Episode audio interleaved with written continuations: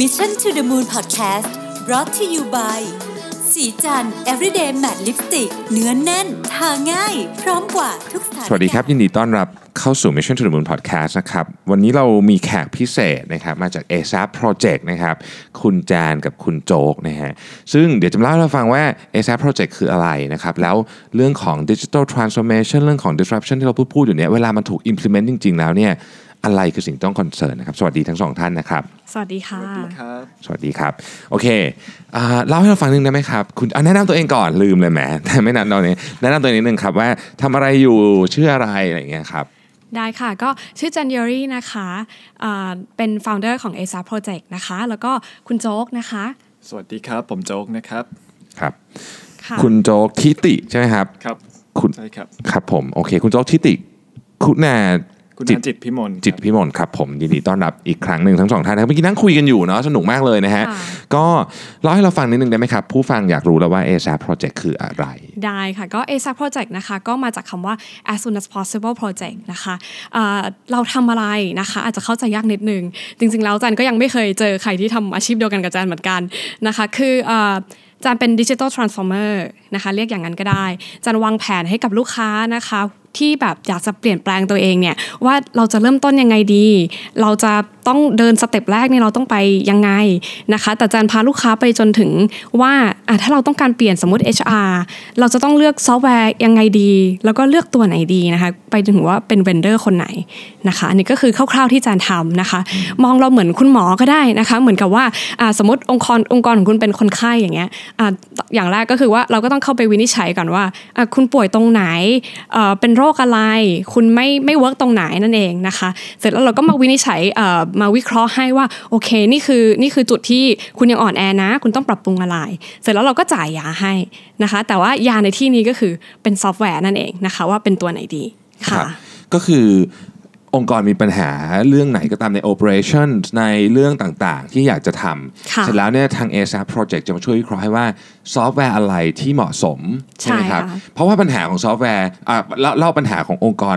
ในประเทศไทยเราฟังนิดนะครับว่าการเลือกซอฟต์แวร์นี่มันยากขนาดไหนฮะ มันมันฟังเหมือนง่ายใช่ไหมคะแต่ว่าจริงๆแล้วมันมีความ complicate อยู่เยอะมากๆ คือถ้าเราพูดถึงแอปมือถือเนี่ยเราไม่ต้องคิดเลยมันเออฉันก็ดาวน์โหลดตามเพื่อนได้ แต่พอมันพูดถึง business software แล้วเนี่ยคืออคือซอฟต์แวร์สำหรับการบริบริหารธุรกิจแล้วอะค่ะ มันมี feature เยอะมากอะเดี๋ยวพูดถึงบัญชี นี่เป็นตัวแรกของทุกคนเหมือนเป็นแฟนคนแรกเลย ทุกคนก็เกิดมาเจอ Express ก่อนอะเสร็จแล้วพอพอตัวบริษัทโตขึ้น 5 ปี 10 ปีปุ๊บมันมีความต้องการที่พอกพูนขึ้นมา เริ่มไม่พอ สต็อกมันเริ่มยุ่งยากแล้ว เฮ้ย ฉันมีแบบจับ track หลอดด้วยอะ มี serial number มี barcode เริ่มมีการ import เอ้ยแล้วปัจจุบันมันทำไม่ได้แล้วเราจะเราจะไปหาซอฟต์แวร์ตัวไหนนะคะ ทีเนี้ยก็ต้องเริ่มมองหา feature ของออสินค้าคงคลังละนะคะ แต่ว่าซอฟต์แวร์ตัวถัดไปของคุณอะมันไม่ได้ตรงไปตรงมาขนาดว่าโอเคงั้นฉันหาซอฟต์แวร์บริหารสินค้าละกัน มันไม่ได้มาให้คุณแบบแค่อย่างนั้น มันเป็นโมดูลหนึ่งของอีก ซอฟต์แวร์ตัวที่มันใหญ่กว่ามาก อันนี้ก็คือเราก็ต้องเราก็ต้องรู้ว่าเฮ้ยถ้าฉันอยากได้ feature อย่างเงี้ยฉันควรจะมองหา ERP ไหมหรือมันคือจะขนาดไหนขนาดใหญ่หรือขนาดกลางดี แล้วมันมีกี่ตัวในโลก ฉันต้องใช้ของไทยหรือฉันฉันใช้ของนอกดี แล้วนอกจาก ERP ฉันก็อยากจะมีหน้าร้านด้วยเอ่อใช้ตัวเดียวกันได้ไหม หรือฉันต้องไปหา point of sale มาอีกตัวหนึ่งแล้วฉันจะหาแล้วฉันต้องหาตัวไหนอีก มันจะมันจะเป็นอย่างนี้ยค่ะ มันจะลามไปเรื่อย ๆ ทีนี้คุณก็ต้อง หนึ่งก็คือคุณต้องชัดเจนก่อนว่า ฉันจะไปไหน ฉันจะขยายไปถึงตรงไหน แล้วทำไมฉันไปตรงนั้น สิ่งที่ฉันต้องการมองไปอีก 5 ปี 10 ปีอะค่ะ ว่าต้องการอะไรบ้าง เราต้องวางแผนจากตรงนั้นนะคะ มันไม่ใช่ซื้อเพื่อเพื่อใช้ปีนี้ อันนั้นคือความยาก เพราะบางทีถ้าเราไม่คิดละเอียดพอหรือแบบแบบตั้งใจวางแผนมากพออะค่ะ เราจะซื้อผิด เพราะเราซื้อแค่วีนี้อืมนะคะ อันนี้ก็คือที่จันเจอแบบค่อนข้าง common pain อยู่ อืมซึ่งตอนนี้หลายท่านที่ฟังอยู่ น่าจะพอเห็นภาพแล้วเริ่มนึกภาพออกเริ่มมาคิดตามเออใช่เราเป็นแบบนี้เหมือนกันนะครับส่วนตัวผมก็เจอปัญหาคล้ายๆอย่างเงี้ยนะฮะจริงๆ น่าจะเจอกันทุกคนเนาะทีนี้คำถามต่อก็คือว่าแล้วแล้วในมุมของการวิเคราะห์เรื่องของตัวเราเองค่ะว่าตอนเนี้ยคือคือการเอาเทคโนโลยีหรือแม้ซอฟต์แวร์นี่เป็นแบบ basic สุดทุกคนยังไงก็ต้องใช้ใช่ไหมใช่ค่ะวิการวิเคราะห์ในการการใช้ซอฟต์แวร์เนี่ยมันค่อนข้างสำคัญมาก เพราะว่าเมื่อกี้คุณจานบอกเราว่าเอ่อหนึ่งคือมันเยอะมาก ฟีเจอร์เยอะไปหมด แล้วก็ความต้องการเราก็ต้องมาดูว่าเอ๊ะไม่ใช่เฉพาะตอนนี้เพราะซื้อไม่ได้ปีเดียวจบไปอีกเรื่อย ๆ ที่อีกอันหนึ่งที่เราอยากจะขอคุยนิดนึงก็คือว่าเรื่องของ cost ถูกไหมฮะ cost นี่ก็เป็นเรื่องที่น่าสนใจ เพราะว่า switching cost อย่างสมมุติเรามี ERP ตัวหนึ่งจะ switch ไปอีกตัวนี้โอ้โหโดนคิดหนักเหมือนยายบ้านคิดหนักมากเหมือนยายบ้านเหมือนยายบ้านถูกต้องใช่ไหมฮะแล้วก็คนทำงานก็ประสาทกินเรียกว่าคือใครเป็นคนเปลี่ยนวิอีชกแล้วเหรอเออใครเป็นคนสวิชนี่จะโดนด่าแน่นอนเนี่ยจะเขานินทากันลับหลัง เล่าประสบการณ์ให้ฟังหนึ่งได้ไหมครับว่า เรื่องของเงินที่ใช้นะเรื่องของอะไรพวกนี้ซึ่งพวกนี้แพงทั้งสิ้นเป็นต้นทุนที่แพงหมดครับได้ค่ะ เดี๋ยวจันเล่าให้ฟังแล้วกันนะคะว่าประเภทค่าใช้จ่ายเนาะประเภทอืม cost ที่มันจะต้องมีแบบเกิดขึ้นเมื่อคุณคิดจะเปลี่ยนซอฟต์แวร์สักตัวหนึ่งมันจะมีอะไรได้บ้างนะคะ อย่างแรกก็คือตรงไปตรงมาค่าซอฟต์แวร์อืมนะคะซอฟต์แวร์เนี่ยมันก็มีเอิ่ม แล้วแต่ว่าเป็นโมเดลไหน คือถ้าเป็นเอ่อซอฟต์แวร์ที่ที่ผลิตมานานแล้วนิดหนึ่งเนี่ยเขาก็จะแบบขายขาด คือคุณจ่าย up front ก้อนหนึ่ง เสร็จแล้วต่อไปปีที่ 2 เป็นต้นไปเนี่ย คุณก็จ่ายเป็นค่าบริการรายปีนะคะเหมือนเป็นแบบ maintenance fee ของเขาไป อันนี้ก็ตรงไปตรงมานะคะ อย่างที่ 2 ที่เอ่อคนที่ไม่เคยซื้อซอฟต์แวร์จะไม่รู้ก็คือค่า implement หรือค่าวางระบบนะคะซึ่งคำว่าวางระบบเนี่ยจันบอกเลยว่า มันมันเข้าใจยากเหมือนกัน คือคำจะไม่ค่อยตรงไปตรงมาเท่าไหร่หรอกมันคืออะไร มันคือเหมือนกับว่ามี consult team จากทาง software house เนี่ยเขาจะมาหาคุณ เขาจะมาเข้าใจชีวิตความเป็นอยู่ของคุณว่าคุณทำงานยังไง ฝ่ายไหนทำอะไรส่งต่องานให้ใครบ้าง แล้วเขาก็จะกลับไปดูว่าเอ้ยซอฟต์แวร์ของฉันจะช่วยลูกค้ารายนี้ได้ยังไงนะ แล้วเขาก็ไปทำแผนการมาให้ เสร็จแล้วเขาก็ไป train คุณตาม context หรือบริบท ขององค์กรของคุณเอง มันก็เลยจะเป็น cost ที่จริง ๆ แล้วเนี่ยอาจจะเท่ากับหรือมากกว่าซอฟต์แวร์ด้วยซ้ำไปอ่าอันนี้ต้องเตรียมไว้อีกเหมือนกันนะคะ แล้วก็อย่างที่3นะคะก็คือค่า integration สมมุติว่าคุณจะมีการลิงก์กับซอฟต์แวร์ตัวอื่น มันจะมี integration ด้วยเหมือนกัน ซึ่งเอ่อชาร์จค่า integration ต้องบอกว่าไม่มีอะไรตายตัวขึ้นอยู่กับซอฟต์แวร์เขาจริงๆ เพราะงั้นถ้าคุณจะ integrate หรือเชื่อมกับใครเนี่ยคุณต้องบอกเขาก่อนเลยนะว่า ตอนที่ซื้ออะว่าฉันคิดจะฉันคิดจะเชื่อมนะ ฉันจะเชื่อมในโปรเจกต์นี้ด้วย หรือจะเชื่อมตอนต่อไปนะคะอ่าอันที่สี่นะคะก็คือเป็นเรื่องของเออบริการรายปีนั่นแหละว่าเขาคิดเท่าไหร่ อันนี้ถามต้องถามเขาก่อนด้วย ว่าบางทีคิด 10 อาจจะ 12 15 หรือแพงสุดๆที่เคยได้ยินมาก็คือประมาณแบบ 25 ของค่าซอฟต์แวร์ อันนี้คือค่า MA ถูกไหมค่า MA ปีที่สองนะคะอ่าทีนี้เราย้อนกลับมาถึงเบสิกนิดหนึ่งว่าค่ะปกติแล้วเนี่ยที่เราเคยเห็นมาทั้งหมดเนี่ยนะฮะ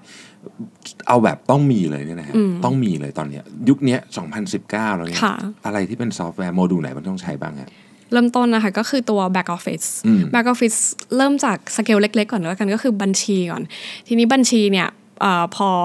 พอเราขยายตัวขึ้นก็จะเรียกว่า ERP เรียกงี้แล้วกันความจริงมันคือตัวเดียวกันนะจันอยากเคลียร์มาก เป็นเรื่องที่ทุกคนหากันในเน็ตเยอะมากคือบัญชีกับ ERP เนี่ยมันคือสเปกตรัมเดียวกัน มันเริ่มจากบัญชีก่อน เสร็จแล้วพอมันมีโมดูลนู่นนี่นั่นเพิ่มขึ้น มันก็เรียกเรียกตัวเองว่า ERP ได้ เพราะว่า ERP ก็คือเอ่อเป็นโปรแกรมที่รวม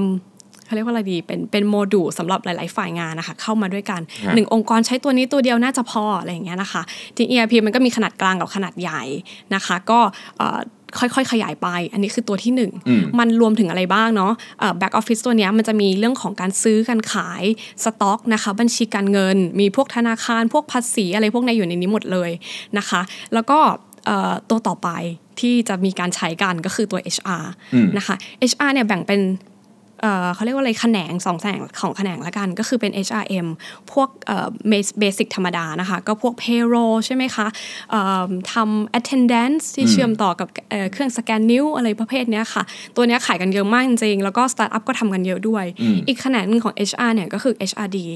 พวกที่มีการทำ KPI เริ่มอ่าวัดประเมินผลอะไรอย่างเงี้ยนะคะ ก็เริ่มมากัน อันเนี้ยเมืองไทยเรามีบ้าง แต่ยังไม่เยอะเท่าตัว HRM อืม นะนี่ก็คือตัวที่ 2 ที่เห็นกันเยอะๆนะคะ ตัวที่ 3 ก็แน่นอนเรื่องของการขายนะคะมันมีหลาย ซอฟต์แวร์มาก ๆ ที่เกี่ยวกับเรื่องการขายนะคะ อาจจะมีอีคอมเมิร์ซเข้ามานะคะ อาจจะเป็นตัว POS ระบบขายหน้าร้านสำหรับคนที่ทำ retail หรือว่าร้านอาหารนะคะ แล้วก็อาจจะเป็นพวก Sales Automation App คือพวกที่มีเซลล์แล้วเขาต้องไปวิ่งขายแบบหาลูกค้าไปวิ่งเยี่ยมลูกค้าก็จะเป็นอีกแบบหนึ่งนะคะ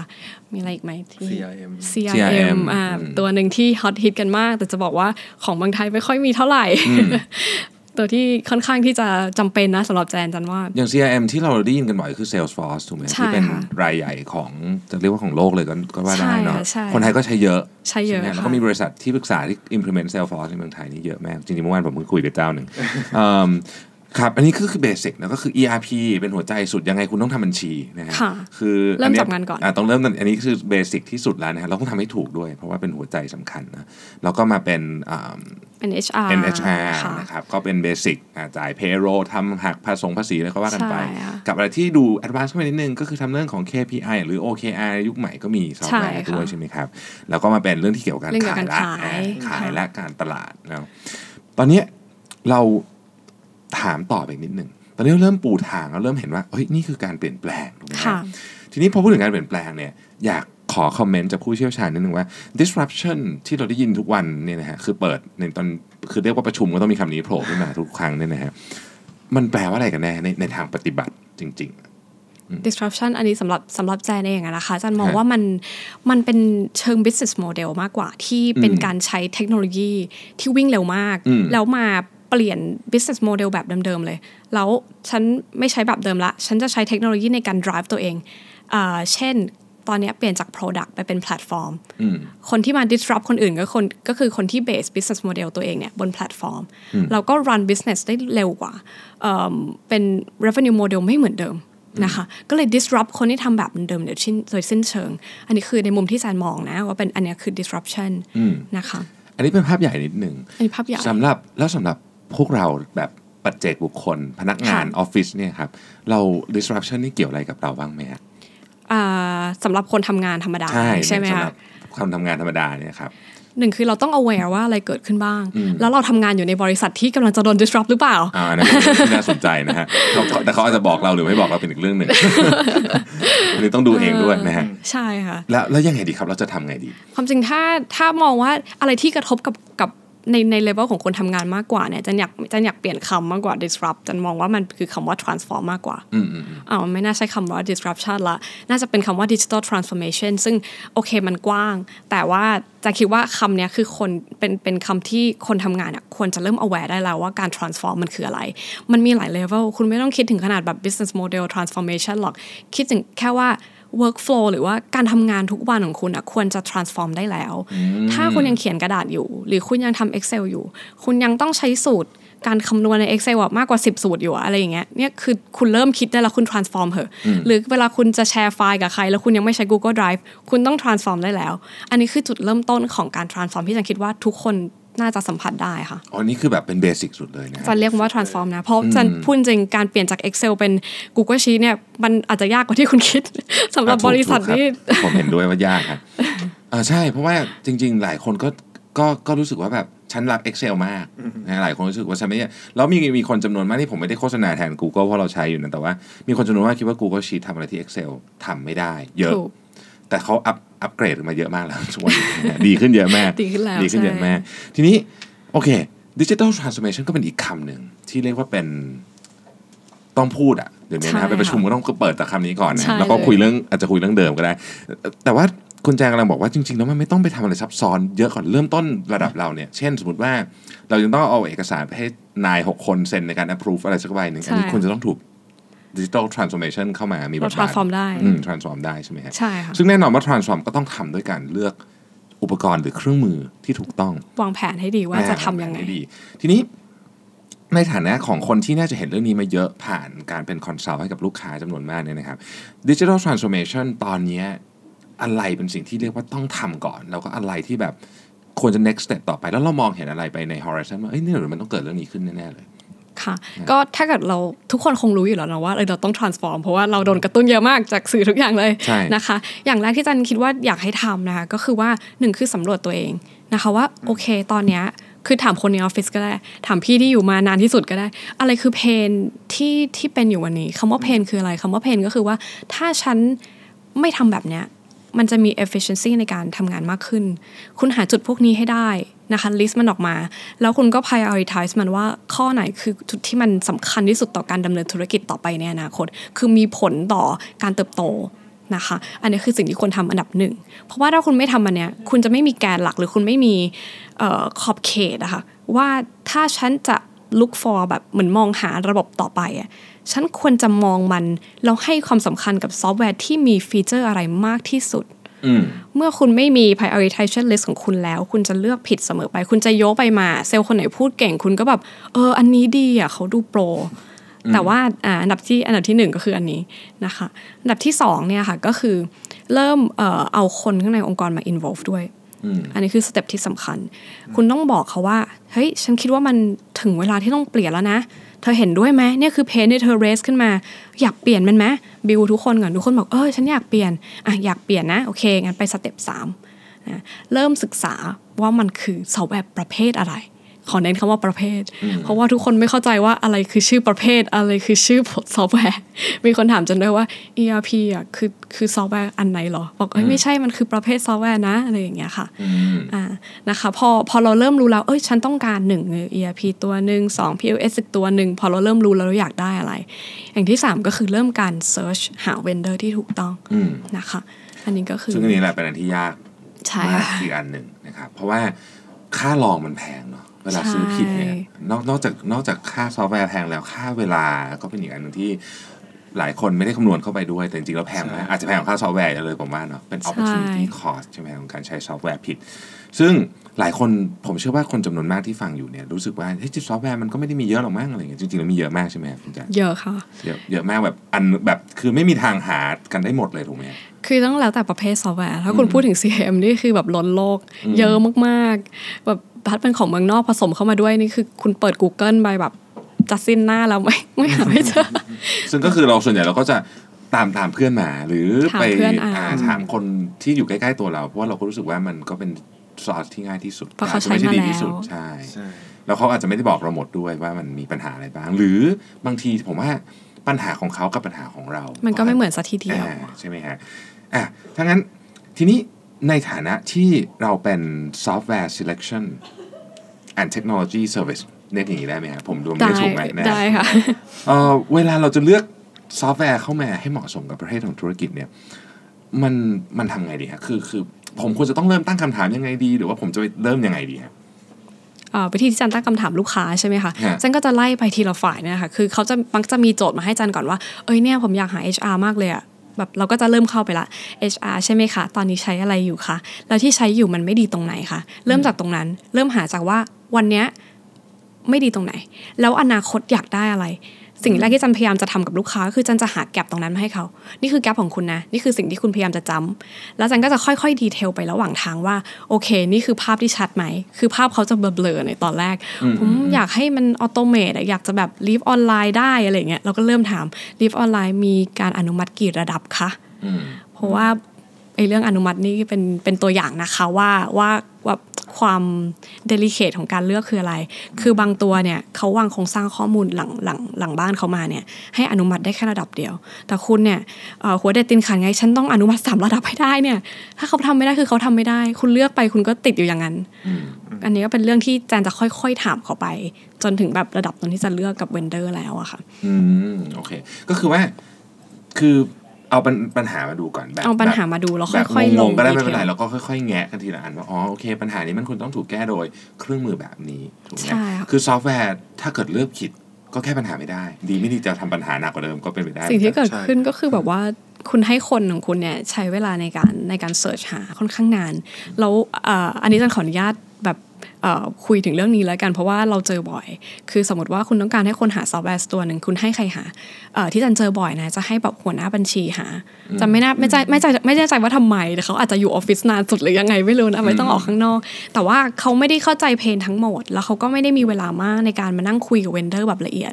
ทำให้เขาก็ถามแล้วก็พยายามเท่าที่เขารู้ แต่ส่วนสิ่งที่เขาโฟกัสคือเรื่องเงิน เท่าไหร่อะราคาเท่าไหร่ทำไมราคาแบบเนี้ยรายนี้ถูกกว่า แล้วก็ไปโฟกัสกับรายที่แบบอยู่ใน budget ตัวเอง โดยที่ลืมมองว่าเฮ้ยสิ่งที่เจ้านายพยายามจะแก้อะ pain จริง ๆ มันคือตรงนี้นะอืมอันนี้คือสิ่งที่จันอยากให้อ่าถ้าถ้าท่านเจ้าของที่ฟังอยู่ก็อ่าอยากให้อยากให้ get involved กันกันหลาย ๆ ฝ่ายนิดนึง อย่าไปโยนให้ฝ่ายใดฝ่ายหนึ่งเป็นคนหาครับนะคะ เรามีลูกค้าที่มีซอฟต์แวร์เยอะเกินไปไหมฮะ มีค่ะเป็นไงซื้อไปเรื่อยเลยอะค่ะอืมอืมคือสนุกซื้อแบบเลยสนุกคือแบบไปฟังแล้วเอ้ยอยากได้จังเลยอะซื้อซื้อไว้เสร็จแล้วก็แบบเออมาคุยกันแล้วว่าทำไงให้มัน integrate กันดีแบบบางทีมัน integrate ไม่ได้ คือเขาไม่เปิด API หรือเขาไม่มีนโยบาย เราก็ไป force เขาไม่ได้อะไรอย่างเงี้ยนะคะ ก็ต้องทิ้งนะคะจริงๆมันก็ต้องตัด ให้มันเหลือพอดีพอดีอะค่ะ ปัญหาของบริษัทที่มีซอฟต์แวร์เยอะเกินไป ซึ่งผมคิดว่ามีคนเยอะเหมือนกันที่มีซอฟต์แวร์เยอะเกินไปเนี่ยนะฮะคือคนไม่มีคุณใช้ไม่หมดถูกไหมฮะใช้ไม่หมดแล้วก็พนักงานเขาจะค่อนข้างแบบเขาค่อนข้างเครียดเหมือนกันนะเพราะมันต้องใช้หลายตัวหน่อย เขาจะสับสนแล้วก็มัวแต่ใช้เวลาส่วนมากในการพยายามเอางานชิ้นนี้ไปไว้ในแพลตฟอร์มหนึ่งอันนี้ไปแพลตฟอร์มแพลตฟอร์มสองอะไรอย่างเงี้ยจนแบบมันไม่ค่อยโฟกัสในการทำงาน นะคะแล้วถ้ามันไม่คุยกันมันก็จะเกิดปัญหาว่าต้องทำงานทำสอนถูกไหมฮะถูกทำไปสอนไปสอนมาต้องอัปโหลดอันนี้ด้วยอันนั้นด้วยอะไรอย่างเงี้ยใช่ค่ะอืมก็เจอเยอะค่ะเนี่ยแล้วก็สุดท้ายอะค่ะสุดท้ายของสุดท้ายจริงๆก็คือว่าก็ต้องยอมตัดแล้วพนักงานเขาก็จะเขาจะเลือกให้คุณเองแหละ ว่าเขาชอบใช้อันไหนอ่าอ่าแล้วเขาก็จะไปเวนั้นเองอืมซึ่งแน่นอนว่าแบบนี้ก็ไม่ดีอีก เพราะว่าเสียเงินเยอะใช่แล้วก็ค่ะเสียเวลา มันไม่โฟกัส effective ไม่ด้วยค่ะ effective ด้วยใช่จุดประสงค์ในการใช้ซอฟต์แวร์คือทำไงก็ได้ให้ operation ของคุณมัน lean ที่สุด แล้วมัน effective ที่สุด พยายามมีซอฟต์แวร์ให้น้อยตัวที่สุด แต่ต้องถ้าคุณอยากให้มันลิงก์กันคุณต้องคิดเรื่องนี้ตั้งแต่แรกอืมโอ้คำนี้ชอบมาก ถ้าคุณอยากให้มันลิงก์กันคุณต้องคิดตั้งแต่แรกเพราะผมเชื่อว่าคนส่วนใหญ่เนี่ยซื้อก่อนฟังแล้วตื่นเต้นเหมือนผมเลยผมชอบฟังแล้วตื่นเต้นก็จะต้องโดนเบรกบ่อยๆหน่อยนะฮะค่ะอ๋อโอเคโอเคเป็นความรู้ที่ดีมากเลยนะครับ ทีนี้ขอลงลึกอีกนิดหนึ่งว่าค่ะเอาล่ะ ซอฟต์แวร์เนี่ย เวลาเราพูดถึงคำว่าซอฟต์แวร์ ในอดีตยุคยุคผมโตมาเนี่ยซอฟต์แวร์นี่จะเป็นของที่เหมือนกับซื้อขาดเนาะอ่าใช่ไหมค่ะฮะมาเป็นกล่องกล่องๆเลยอะเริ่มต้นจากโบราณใช่อย่างนั้นเลยนะใช่มาเป็นกล่องจะเป็นกล่องนะฮะเดี๋ยวนี้ไม่มีละเดี๋ยวนี้เราเราเราเป็นเราจะใช้คำว่าอะไรนะครับ S A A S ใช่ไหมใช่ค่ะ software as a service software as a service เป็นยังไงครับมันต่างกันไอ้กล่องผมที่ผมซื้อสมัยก่อนไงฮะได้ค่ะอันนี้ก็เป็นเป็นโจทย์ที่ตอนแรกๆที่จันกระโดดเข้ามาใน tech เนี่ยจันก็สงสัยเหมือนกันเฮ้ยมันคืออะไรอะมันคืออมคนละเรื่องกันหรือเปล่าอะไรอย่างเงี้ยแล้วแอบต่างกับซอฟต์แวร์ยังไงงงเหมือนกันมันมีคนละคำกัน เอาเป็นว่ามันก็คือซอฟต์แวร์นะคะแต่มันคือโมเดลการขายที่ไม่เหมือนกันอืมอ่าถ้าพูดภาษาอังกฤษก็คือเป็น perpetual ก็คือขายเอ่อเป็นการขายขาดนะคะอืมขายขาดกับ software as a service คือการให้ service software as a service เนี่ยคิดสภาพเหมือนคุณเช่าบ้านละกัน คุณจ่ายราคาเท่าเดิมเอ่อทุกเดือนเพื่อให้ได้รับการบริการอะไรบางอย่างนะคะ มันเหมือนกับเอ่อใช้คำนี้ดีกว่า เดี๋ยวนี้เขาชอบใช้กันคือคำว่า assets versus access คือการที่มีสินทรัพย์กับการเข้าถึง อะไรสักอย่างหนึ่ง ตอนนี้ทุกอย่างมันเปลี่ยนจากที่ที่บอกว่ามีคำว่า disruption ขึ้นมาก็คือความคิดนี้ด้วยนะคะ business model ถูกเปลี่ยนจากการขาย asset ให้กับลูกค้า เป็นการใส่ access หรือการเข้าถึงให้กับลูกค้า ลูกค้าเข้าถึงบริการของของคนที่ให้บริการซอฟต์แวร์เนี่ยนะคะเขาได้รับอะไรเขาจ่ายเงินเพื่อให้ได้รับเอ่อเข้าถึงฟีเจอร์ของซอฟต์แวร์เหล่านี้ ได้ใช้บริการการ integration เหล่านี้อย่างเงี้ยค่ะ เพราะงั้นมันก็แค่มันก็แค่ มันแปลว่าซอฟต์แวร์ที่ขายแบบเช่าใช้นั่นเอง อืมซึ่งจริงๆแล้วฟังดูคอนเซปต์นี้ดีกว่าเนาะเพราะว่าอย่างสมมติว่าวันนึงผมอยากจะมีร้อย license อ่าเดือนหน้าเป็นร้อยยี่สิบสักพักอาจจะลดมาเหลือร้อยสิบก็เอาเท่าที่ใช้ ถูกไหมฮะก็มันมีข้อดีข้อเสียอะมีข้อเสียด้วยใช่ไหมอะข้อมีข้อดีข้อข้อดีเสียคนนึงออกเยอะแล้วแล้วข้อเสียให้ฟังหนึ่งได้ไหมฮะข้อเสียเป็นไงฮะจริงเนี่ยจันคิดว่าตอนจันก็เซอร์ไพรส์เหมือนกันเพราะจันก็เป็นหนึ่งคนที่ชอบตัว SaaS จันรู้สึกว่ามันสะดวกจ่ายไปอะเอ่อคูณ 12 เดือน แล้วก็ได้ discount นิดหน่อยจ่ายทีเดียวไปปีหนึ่งเลย แล้วก็จะลดคนเอ่อหรือเพิ่มคนก็ได้ user เราสะดวกอะไรอย่างเงี้ยนะคะแล้วก็เป็นมักจะเป็นความจริง SaaS มันมักจะเป็นซอฟต์แวร์ที่ใช้ง่าย ค่อนข้างแบบ ตรงไปตรงมา ไม่ต้องมีคน implement อืมประเด็นคือไม่มี implementation fee ด้วยใช่อ่าแต่ว่าสำหรับข้อเสียเนี่ยซึ่งหลาย ๆ คนในประเทศไทยเราเป็นมาก ๆ ก็คือ เฮ้ย แต่มันต้องจ่ายรายปีนะ ฉันคูณ 5 ไป 5 ปีผ่านไป เฮ้ย เป็นล้านแล้วเหรอ คูณ 7 ปีผ่านไป เอ้ย จะ 2 ล้านแล้วเหรอ แต่ว่าพอมาดูเฮ้ยฉันซื้อ upfront ล่ะ ฉันจ่ายตัวเดียว 7 0 0แสนบวก MA อีกนิดหน่อย มันก็น่าจะคุ้มกว่านะ MA ฉันก็แอบหยุดก็ได้ อะไรอย่างนี้ พอมาบวกเอ่อดูไปดูมาค่ะเอ่อเชื่อไหมว่าในประสบการณ์จานเนี่ยหลาย ๆ คนที่เป็นเจ้าของธุรกิจที่แบบเป็น SME หรือว่าแบบใหญ่กว่านั้นขึ้นไปอะมักจะเลือกไปเป็นแบบแบบจ่ายครั้งเดียว ก็ยังเป็นที่นิยมมากกว่าในในในมุมที่แบบเป็นธุรกิจเลยนะคะ ไม่ใช่แบบ as individual use ซึ่งก็เป็นเรื่องที่จันก็รู้สึกว่าแบบโอ้มันยังเป็นกันอยู่เลยนะ มันยังไม่ได้เปลี่ยนเร็วขนาดนั้น แต่ว่าการที่เราเอาซอฟต์แวร์มาไว้กับตัวเองเนี่ยแน่นอนว่าเราก็ต้องมีคือมันก็คือเหมือนกับการซื้อ asset ต้องมีเซิร์ฟเวอร์ต้องมีต้องมี server อะไรให้อยู่ถูกไหมต้องมา maintenance server ต้องมาทำ redundant ไม่ใช่เราทำเซิร์ฟเวอร์ล่มทำยังไงอะไรพวกนี้ใช่ครับซึ่งก็เป็นก็ก็เป็นงานอีกก็เป็นงานก็เป็นงาน แต่ว่า software as a service ก็คืออะละฉันทำอย่างนี้แหละ คุณก็ไปจัดการเอาเอง ใช่ ก็ไม่เสียค่าเซิร์ฟเวอร์อะไรอย่างนี้เลย อืมไม่เสียค่าเซิร์ฟเวอร์แต่ผมคิดว่าประเด็นหนึ่งที่ที่ดี ไม่ไม่รู้อันนี้ส่วนตัวนี่คือคือค่ะ เดี๋ยวนี้ไปใช้คอมพิวเตอร์เครื่องไหนก็ได้อืมอืมคอมหายก็ไม่เป็นไรไม่กลัว ไม่ต้องดูว่าเป็น Mac หรือ Windows อะไร ใช่แล้วก็อะไรก็ได้ แล้วก็แบบไฟล์ก็อยู่ในนั้นอะไรอย่างเงี้ย แต่ว่าถ้าเกิดในอดีตเนี่ยโหเกิดคอมหายตอนยังไม่ได้ backup ไฟล์นี่คือแบบชีวิตจบ แบบเรียกว่าไม่รู้ทำอะไรเลยใช่ไหมฮะใช่ก็ก็ก็คือมันก็มีข้อดีข้อเสียใช่ราคาก็อาจจะก็อาจจะอย่างที่คุณแจเป็นนว่ามันแพง factor กว่าหนึ่งถ้าเกิดคิดกันแบบจริง ๆ จังๆ แล้วแต่ว่าใช้คำว่าอะไรอะมันมีความยืดหยุ่นมากกว่า ใช่ใช่ค่ะไหมฮะความยืดหยุ่นน่าจะเป็นประเด็นที่สำคัญ แต่ทั้งนี้ทั้งนั้นเทรนด์ใหม่ๆเนี่ยเราจะเห็นมันเป็นแต่แบบเทรนด์มันมาเป็นทั้งสิ้ AAS หมดเลยอ่าแม้แต่ ERP ใหญ่ ๆ หลายเจ้าก็เริ่มขึ้นมาอยู่บนคลาวด์กันแล้วทยอยแล้วก็ทำบบนี้ใช่ไหมฮะแต่ว่าอย่างอย่างที่เราคุยกันตอนแรกเนอะว่า ERP switching cost แพงมาก ใช่ค่ะโดยเฉพาะ ERP เนี่ยจะเป็นตัวที่ตั้งใจเลือกที่สุดถูกไหมครับเพราะมันเป็นจเริ่มต้นจริงๆใช่ จริงๆ sensi tive มากจันจะบอกให้อันนี้แบบเอ่อจากประสบการณ์ที่ที่ทำมานะคะ คือเวลาเลือก ERP หนึ่งตัวเนี่ยนะระยะเวลาในการหาอย่างเดียวนะคะเอ่อเริ่มต้นตั้งแต่ประมาณ 6 เดือนจนถึงประมาณ 2-3 ปีเลยทีเดียวอืมคือ 2 ปีเราก็ยังไม่ได้อะค่ะ วนอยู่อะค่ะ คุยกันไปเรื่อยใช่ใช่ๆ แล้วก็ implement อีกนานมาก implement เนี่ยก็อยู่ที่ประมาณ 3-6 เดือนอย่างเร็วอืมถ้าอย่างนานก็ 2 ปีอะไรอย่างเงี้ยใช่แล้วก็เสร็จแล้วก็ใช้ใช้ไปก็จะไปเจออะไรระหว่างทางอีกเต็มไปหมดใช่ค่ะเสร็จแล้วทุกคนก็จะมี love hate relationship กับ ERP ใช่โดยคนทำงานเนาะไม่ไม่ค่ะไม่ไม่ค่อยเคยเจอใครชอบ ERP ที่ตัวเองใช้เท่าไหร่ไม่ค่อยเคยเจอ อาจจะมีบ้างนะฮะอาจจะมีบ้าง แต่แต่แต่คิดว่าน้อยเท่าที่ทุกคนส่วนใหญ่รู้สึกว่ามันใช้งานแล้วรู้สึกว่ามัน มันเหนื่อยมันมันนู่นนี่ แต่ยังไงก็ตามเนี่ย มันก็ดีกว่าวิธีการเก่าๆอยู่แล้วถูกไหมฮะถูกค่ะ เพราะว่าจริง ๆ เราต้องมองหลายมุมนิดนึงคือมุมของคนทำงานเนี่ย จะคิดว่าอะไรที่มันทำได้เสร็จเร็ว แล้วมันก็สะดวกแล้วก็คุ้นเคยเนี่ยเขาก็ชอบอยู่แล้วล่ะค่ะ อะไรที่มันเปลี่ยนแล้วมันต้องคลิกหลายครั้ง ต้องทำหลายหลายทีต้องคลิกต้องติ๊กตรงนั้นกดปุ่มตรงนี้มันก็ทำให้เขาลำคาญอะมันก็ใช้งานยากอืมแต่ว่าถ้า เขาเข้าใจว่าเขาทำแล้วมันไปโผล่ตรงไหน รายงานตัวไหนหรอ แล้วรายงานตัวเนี้ยมันมีผลอะไรกับการดำเนินธุรกิจของในทั้งทั้งบริษัทเลยเนี่ยฉันคิดว่าตรงนั้นต่างหากที่เขาจะเริ่มค่อย ๆ เข้าใจจันถึงบอกว่าการคัดเลือกขั้นตอนที่สองคือ คุณต้องเอาคนในองค์กรของคุณเข้ามา involve key person คุณต้องเข้าใจเฮ้ยเพนมันไม่ใช่เราคนเดียวเฮ้ยฝ่ายเราบัญชีมันก็แค่นี้เฮ้ยตัวฝ่ายเซลล์มันลำบากมากเลยนะ ฝ่ายสต็อกนี่ มันเละมากเลยนะ ถ้าเราเปลี่ยนสักนิดนึงเฮ้ยฝ่ายสต็อกมันทำงานดีขึ้นอืมอะไรอย่างเงี้ยเป็นต้นค่ะครับเขาก็จะมี love hate relationship ที่น้อยลง อืมน่าสนใจมากอะทีนี้สุดท้ายนะครับ หลายท่านที่ฟังเอ่อ Mission to the Moon อยู่เนี่ยเป็นผู้ประกอบการ SME เนาะแล้วก็นาน่าจะเป็นน่าจะเป็นกลุ่มฐานหลักของเราเลยทีเดียวนะครับ ก็ไม่ได้มีเงินลงทุนเยอะในแง่ของซอฟต์แวร์ ผมเองก็ ก็รู้สึกว่าเออจริงๆพวกนี้มันก็แพงเหมือนกันนะคือตัวตัวเดียวไม่ค่อยแพงหรอกแต่ว่าพอซื้อไปซื้อมามันจะเริ่มเยอะก็เริ่มแพงค่ะทำทำยังไงดีครับ เราจะเริ่มต้นจากการตั้งตั้งวิธีคิดยังไงว่า เรื่องไหนควรจะต้องถึงเวลาละที่เราต้องต้องซื้อเข้ามาหรือว่าสเกลมันจะใหญ่แค่ไหนดี ทางทางคุณแจนมีประสบการณ์ที่ได้คุยกับลูกค้ามาเนี่ย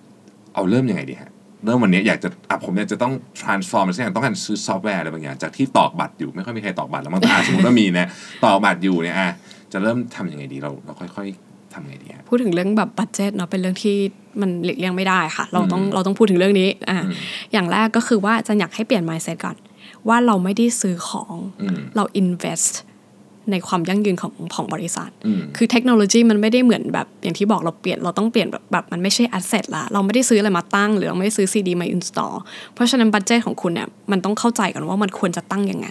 ถ้าเกิดคุณไม่ไม่ตั้ง budget ไว้เลย คุณคิดว่าเออปีนี้ฉันเหลือเท่าไหร่ก็เอาไปเท่านั้นละกัน มันจะไม่ถูกต้อง แล้วคุณจะไม่มีวัน happy กับสิ่งที่คุณเจอแจนบอกงี้ก่อนละกัน เริ่มต้นแบบนี้นะคะสองหมื่นบาททำอะไรได้แสนหนึ่งทำอะไรได้สามแสนทำอะไรได้ แน่นอนมันทำได้ต่างกัน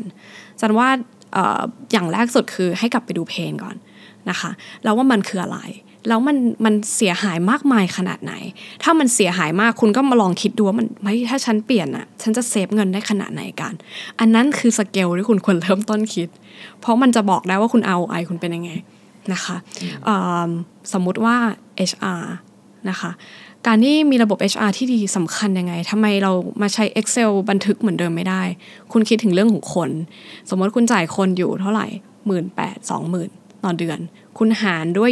22 วันงาน หารด้วย 8 ชั่วโมงต่อวัน นั่นคือ cost ที่ต่อหนึ่งคนต่อหนึ่งชั่วโมงใช่ไหมคะ คุณคิดดูว่าถ้าคุณทดแทนทุกอย่างด้วยซอฟต์แวร์ คุณอาจจะไม่ต้องการออสองคนนี้มาทำเรื่องนี้ คุณเอาเขาไปทำอย่างอื่น คุณเอาเขาไปสร้าง engagement กับคนในออฟฟิศไปสร้าง activity ไปเริ่มทำเรื่องของการประเมิน KPI หรืออะไรพวกเนี้ยคุณ move เขาไปทำได้อีกเยอะ แปลว่าคุณได้กลับมานะไอ้เงินที่คุณจะเสียไปตรงนั้นนะคุณลองคิดดูสิว่ามันน้อยหรือมันมากกว่า สิ่งที่คุณเซฟไปได้สองหมื่นแพงไหมสองหมื่นเป็นค่าใช้จ่ายเริ่มต้น จริง ๆ มันคือถูกที่สุด ของทุกอย่างที่คุณจะหาได้แล้ว ถ้ามองในมุมของแบบเป็นแพ็กเกจซอฟต์แวร์นะคะถามว่าสามแสนห้าแสนแพงไหม เป็นสิ่งที่ควรจะจ่ายนะคะมันมันเป็นราคาที่ปกติเราจะจะลงมาอยู่ที่ประมาณนั้นนะคะ ถ้าต้องการเปลี่ยนอะไรที่มันค่อนข้าง turnkey จะอยู่ที่หลักประมาณ 3-5อืม ถามว่ามันเป็นไปได้ไหมมันเป็นไปได้ค่ะแต่ต้องดูว่าคุณซื้อซอฟต์แวร์ประเภทไหน ถ้าเป็น subscription มันก็เป็นมันก็เป็น way หนึ่งที่ทำให้คุณได้ save cost เป็นเหมือนกับว่า beginning cost มันก็น้อยหน่อย ค่อยๆค่อยๆลองเปลี่ยนตัวเอง แล้วในปีต่อไปอะคุณก็ค่อย ๆ แบบเปิดเหมือนกับเผื่อ budget เอาไว้ ในเรื่องของการลงทุนด้านซอฟต์แวร์มากขึ้น จะไม่ได้บอกว่าคุณต้องซื้อซอฟต์แวร์ทุกตัวภายในรอบเดียวนะแจนบอกว่าคุณต้องวางแผน ตั้งแต่เริ่มต้น แต่คุณวางไปได้ว่าปีนี้ฉันซื้ออันนี้ ปีหน้าฉันซื้ออันนั้นนะคะแล้วมันก็จะค่อยๆครบลูปเอง แต่มันใช้เวลานิดหนึ่งอืมอันเนี้ยก็คือกระทบน้อยที่สุดอืมอ๋อ น่าสนใจมาก ถือว่าได้ความรู้มากๆเลยนะครับ อะ สุดท้ายก่อนที่จะจากกันวันนี้ ผมเชื่อว่าตอนนี้มีคำถามหนึ่งที่เวลาคนที่มาจากวงการเทคโนโลยีเนี่ย ก็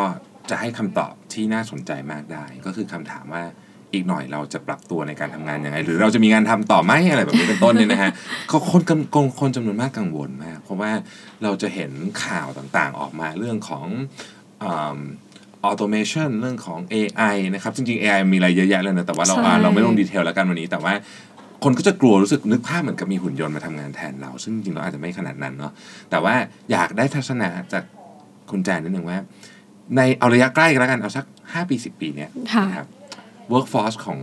ของเราจะเป็นยังไง เราจะปรับเยอะไหมแล้วแล้วคนที่อยู่ใน workforce เนี่ยจะเป็นจะต้องทำยังไงบ้างที่จะอยู่รอดจากไอ automation ที่จะถาโถมเข้ามานี้ได้ครับได้ค่ะก็เอิ่มจริง ๆ มันก็คือการที่ในอนาคตเราจะมีซอฟต์แวร์เข้ามาทดแทน พูดถึงแค่ซอฟต์แวร์ก่อนเดี๋ยว AI ว่ากัน ก็คือซอฟต์แวร์เข้ามาทดแทนทำยังไงดี สมมติฉันซื้อซอฟต์แวร์เข้ามา เขาจะต้องการฉันอีกไหมถ้าฉันไม่ต้องทำงาน manual พวกนี้แล้วฉันจะไปทำอะไร คุณไม่ต้องห่วง คุณมีคุณค่ากว่านั้นเยอะ คุณต้องรู้ว่าคุณทำอะไรได้ คุณใส่เข้าไปสมมติคุณพิมพ์ข้อมูลเข้าไป คุณใส่อะไรเข้าไปคุณใส่ Data เข้าไป แต่ Data มันเข้าไปแล้วมันมีประโยชน์ขึ้นไหม ถ้าคุณไม่วิเคราะห์มัน คุณมีหน้าที่ต้องใช้มัน คุณมีหน้าที่วิเคราะห์มันมอนิเตอร์มัน มันเหมือนเดิมไหมมันมันมี abnormal ตรงไหนบ้าง ฉันควรจะแจ้งอะไรกับเจ้านายฉัน ฉันควรทำ report ยังไงดี ให้เขาเห็นว่าเฮ้ย Data มันเป็นแบบนี้แล้วนะ คุณใช้สมองของคุณมากขึ้นในการในการคิดว่าไอสิ่งที่คุณ input เข้าไปอะมันจะไปสร้างเอฟเฟกอะไรได้อีกบ้าง ซึ่งซึ่งพอทุกบริษัทพอซื้อซอฟต์แวร์เข้าไปแล้ว ไม่ต้องห่วงทุกคนทุกคนเปลี่ยนไปตามซอฟต์แวร์หมด คุณไม่ต้องห่วงว่าคุณจะไม่รู้ว่าคุณจะต้องทำอะไรเมื่อมีซอฟต์แวร์แล้ว คุณรู้แน่นอน มันมีหน้าที่ของคุณชัดเจน ฉันเป็นคน key นะ key เสร็จฉันเรียก report นะ ฉันต้องเอาอะไร ฉันต้องพูดยังไงเอ่อมันมีผลกับฝ่ายไหน นะอันนี้เรื่องซอฟต์แวร์ก่อน ส่วนเรื่อง AI เอ่อน่าสนใจจันเพิ่งอ่าน The Time เหมือนกัน ไม่ใช่แค่ประเทศเราที่สงสัยทั้งโลกสงสัย AI จะทดแทนอะไรบ้าง ไม่ทดแทนอะไรบ้าง มันมีบอกเหมือนกันว่าจะมีประเภทงานบางประเภทนะคะ ที่จะไม่มีวันโดนทดแทนด้วย AI เช่นเอิ่ม งานที่ใช้ความเห็นอกเห็นใจคนอื่นอืมใช้ความรู้สึกในการให้บริการ เช่นคนที่เป็นคุณครูอืมคนที่เป็นนางพยาบาล คนดูแลคนแก่ เป็นพี่เลี้ยง พวกนี้ AI ทดแทนไม่ได้ ไม่สามารถมีบริการอะไรที่มันจะจะมา disrupt ตรงนั้นนะคะ แล้วก็งานพวกที่ใช้การวิเคราะห์แบบแบบ cross ไป cross มา อย่างคนที่เป็นผู้บริหารระดับสูงแบบ president หรืออะไรที่มันมี decision making ที่มัน complex มาก ๆ AI ก็ยังทำไม่ได้นะคะ มีงานอะไรอีกนะ แบบประมาณคุณหมออะไรอย่างเงี้ยค่ะก็ยังก็ยังมีอยู่นะคะ ที่ยังทดแทนไม่ได้ โดยโดยส่วนใหญ่ผมคิดว่าตอนเนี้ยเอาสเกลเอาแบบสั้นๆหน่อยแล้วกันนะสามค่ะปีเราไม่กล้า predict นานเดี๋ยวนี้อ่าแต่ว่าเอาสักสามปีเนี้ยสิ่งที่สิ่งที่ผมคิดว่าเราเรา discuss กันว่าเราเห็นด้วยตรงกันไหมคือว่าผมคิดว่าตอนนี้มันจะมาช่วยให้เราเนี่ย เหมือนกับออกจากไอ routine work ที่มันเป็น low value work อะออกไปใช่แล้วเราก็จะสามารถมีโอกาสได้ทำ val- งานที่มี value สูงขึ้น คุณแจนรู้สึกว่ามันมีมีแนวทางเป็นแบบนั้นไหมฮะเราจะได้ไป explore สิ่งที่เราเป็นท a เลนต์หรืออะไรของเรามากขึ้น มันเป็นอย่างนั้นแน่นอนนะคะ แล้วมันก็จะช่วยเร่งปฏิกิริยาการทำงาน คือแบบเร่งรัดหรือว่า skip ขั้นตอนการทำงานหลายๆอย่างออกไปเลย แล้วสิ่งที่เราต้องทำคืออะไรเมื่อเมื่อเรารู้ว่ามันมา หนึ่งคือคุณ skill หนึ่งที่คุณต้องรีบ acquire คือ skill ในการเปลี่ยนแปลง แล้วก็ปรับตัว คุณอย่าไปต่อต้านมัน คุณต้อง embrace มัน คุณต้องรู้ว่าเฮ้ยมันมาแน่ แต่ฉันจะเป็นคนที่อยู่รอดเมื่อมันมาถึง คือถ้าถ้าจะบอกว่าคุณต้องเปลี่ยนมาใช้ Google Sheet วันเนี้ยคุณต้องไม่รู้สึกแบบงอแง คุณต้องแบบเอ้ยมาลองดูสักตั้ง คือขอให้มี attitude นี้เข้าไว้อะคุณไม่มีวันแบบจะโดนกระทบ จันอยากให้ workforce เริ่มเริ่มเปลี่ยนมุมในมุมนี้ ไม่ต้องยึดติดกับอะไร เปลี่ยนแปลงให้เราขึ้นนะคะแบบไม่ต้องไม่ต้องกลัวว่าเฮ้ยเปลี่ยนแล้วมันจะยากขึ้นความยากนั้น มันจะมีอยู่แค่ประมาณ 2 อาทิตย์แรกที่คุณพยายามปลุกปั้มกับมันน่ะละแต่หลังจากนั้นพอคุณชินเหมือนกับทุกอย่างในชีวิต มันก็จะง่ายแล้วมันช่วยคุณมากกว่าจะทำให้คุณเสียเวลา ต้องบอกว่าถ้าเกิดเป็นของที่คนใช้กัน เป็นที่นิยมแล้วเนี่ยอย่างเช่น Google Sheet เนี่ยคนใช้เยอะขึ้นเนี่ยใช่มันก็ต้องมีอะไรบางอย่างที่แก้ปัญหาเรื่องความยากให้เราได้ถูกไหมฮะในที่สุดแล้วมันจะต้องคือไม่งั้นมันก็ต้องคนต้องเลิกใช้ไปแล้วเพราะว่าถูกต้มัอนงถ้าเกิดมันยากทุกคนมันก็ไม่ไหวใช่ไหมครับอืมอะงั้นสุดท้ายครับ ฝากให้ผู้ฟังเรานิดหนึ่งว่าเรื่องของการเลือกใช้เทคโนโลยี ซึ่งตอนนี้มีเยอะมากเนี่ยแล้วก็เป็นหัวข้อที่สำคัญที่สุดเลยในการตัดสินใจทุกเรื่องขององค์กรยุคนี้เนี่ยนะครับ อะไรคือข้อสองข้อแล้วกันที่เป็นเรื่องที่ต้องที่ต้องคำนึงถึง เวลาจะเลือกใช้เทคโนโลยีครับเลือกใช้เทคโนโลยีหรือเลือกใช้ซอฟต์แวร์อะซอฟต์แวร์ก็ vendor ได้ใช่ไหมอะไรคะก็ได้ได้ครับการเลือก vendor เนาะอืมฉันฝากให้เหมือนกับการเลือก software vendor สักสักคนหนึ่งเหมือนคุณกำลังจะเลือกคนที่คุณจะแต่งงานด้วยอืมสิ่งที่ต้องมองบียอนสิ่งที่ฉันพูดมาทั้งหมดแล้ว เช่นแบบฟีเจอร์ราคาอะไรอย่างเงี้ยนะคะฉันอยากให้มองเรื่องของเออความยั่งยืนของบริษัทนั้นด้วยอืมอืมเขาตั้งมานานหรือยัง เขาจะอยู่อีกนานไหม เขาอยู่ตรงไหนอะแล้วมีคนในออฟฟิศเขาเยอะไหม ขายเสร็จแล้วฉันจะคุยกับใคร เขามีช่องทางให้ฉันเท่าไหร่ อันนี้คือเรื่องหนึ่งที่อยากให้คิดนะคะ อีกเรื่องหนึ่งก็คือเรื่องของเอิ่ม track record อืมที่เอ่อจะต้องดูว่าเอาเขาเซิร์ฟลูกค้าที่อยู่ในประเภทธุรกิจเดียวกับเราไหมนะคะเขาเคยทำงานกับคนที่มี business คล้ายๆ เราไหมมี pain เหมือนกับเราไหมสองเรื่องเนี้ยเป็นเรื่องที่อยากให้เอ่อมองเพิ่มเติมก่อนที่จะเลือก vendor นะคะเนี่ยนอกจากเรื่องของฟีเจอร์อะไรพวกนี้แล้ว อืม ครับ โอ้วันนี้ได้ความรู้เยอะมาก ต้องขอบคุณคุณแจงและคุณโจมากนะครับ ที่มาใน Mission to the Moon วันนี้นะครับขอบคุณฝมากาค่ะกติดต่อนิดนึงสมมติ โอ้โห ฟังเสร็จแล้วอยากใช้บริการของ a s a Project มาก เราจะไปคุยกันได้ที่ไหนดีครับ ได้ค่ะก็เอ่อเป็น https นะคะ แล้วก็ slash asaproject.co นะคะครับไปที่เว็บไซต์ได้ค่ะ ขอบคุณมากนะครับวันนี้ ขอบคุณมากค่ะครับสวัสดีครับสวัสดีครับ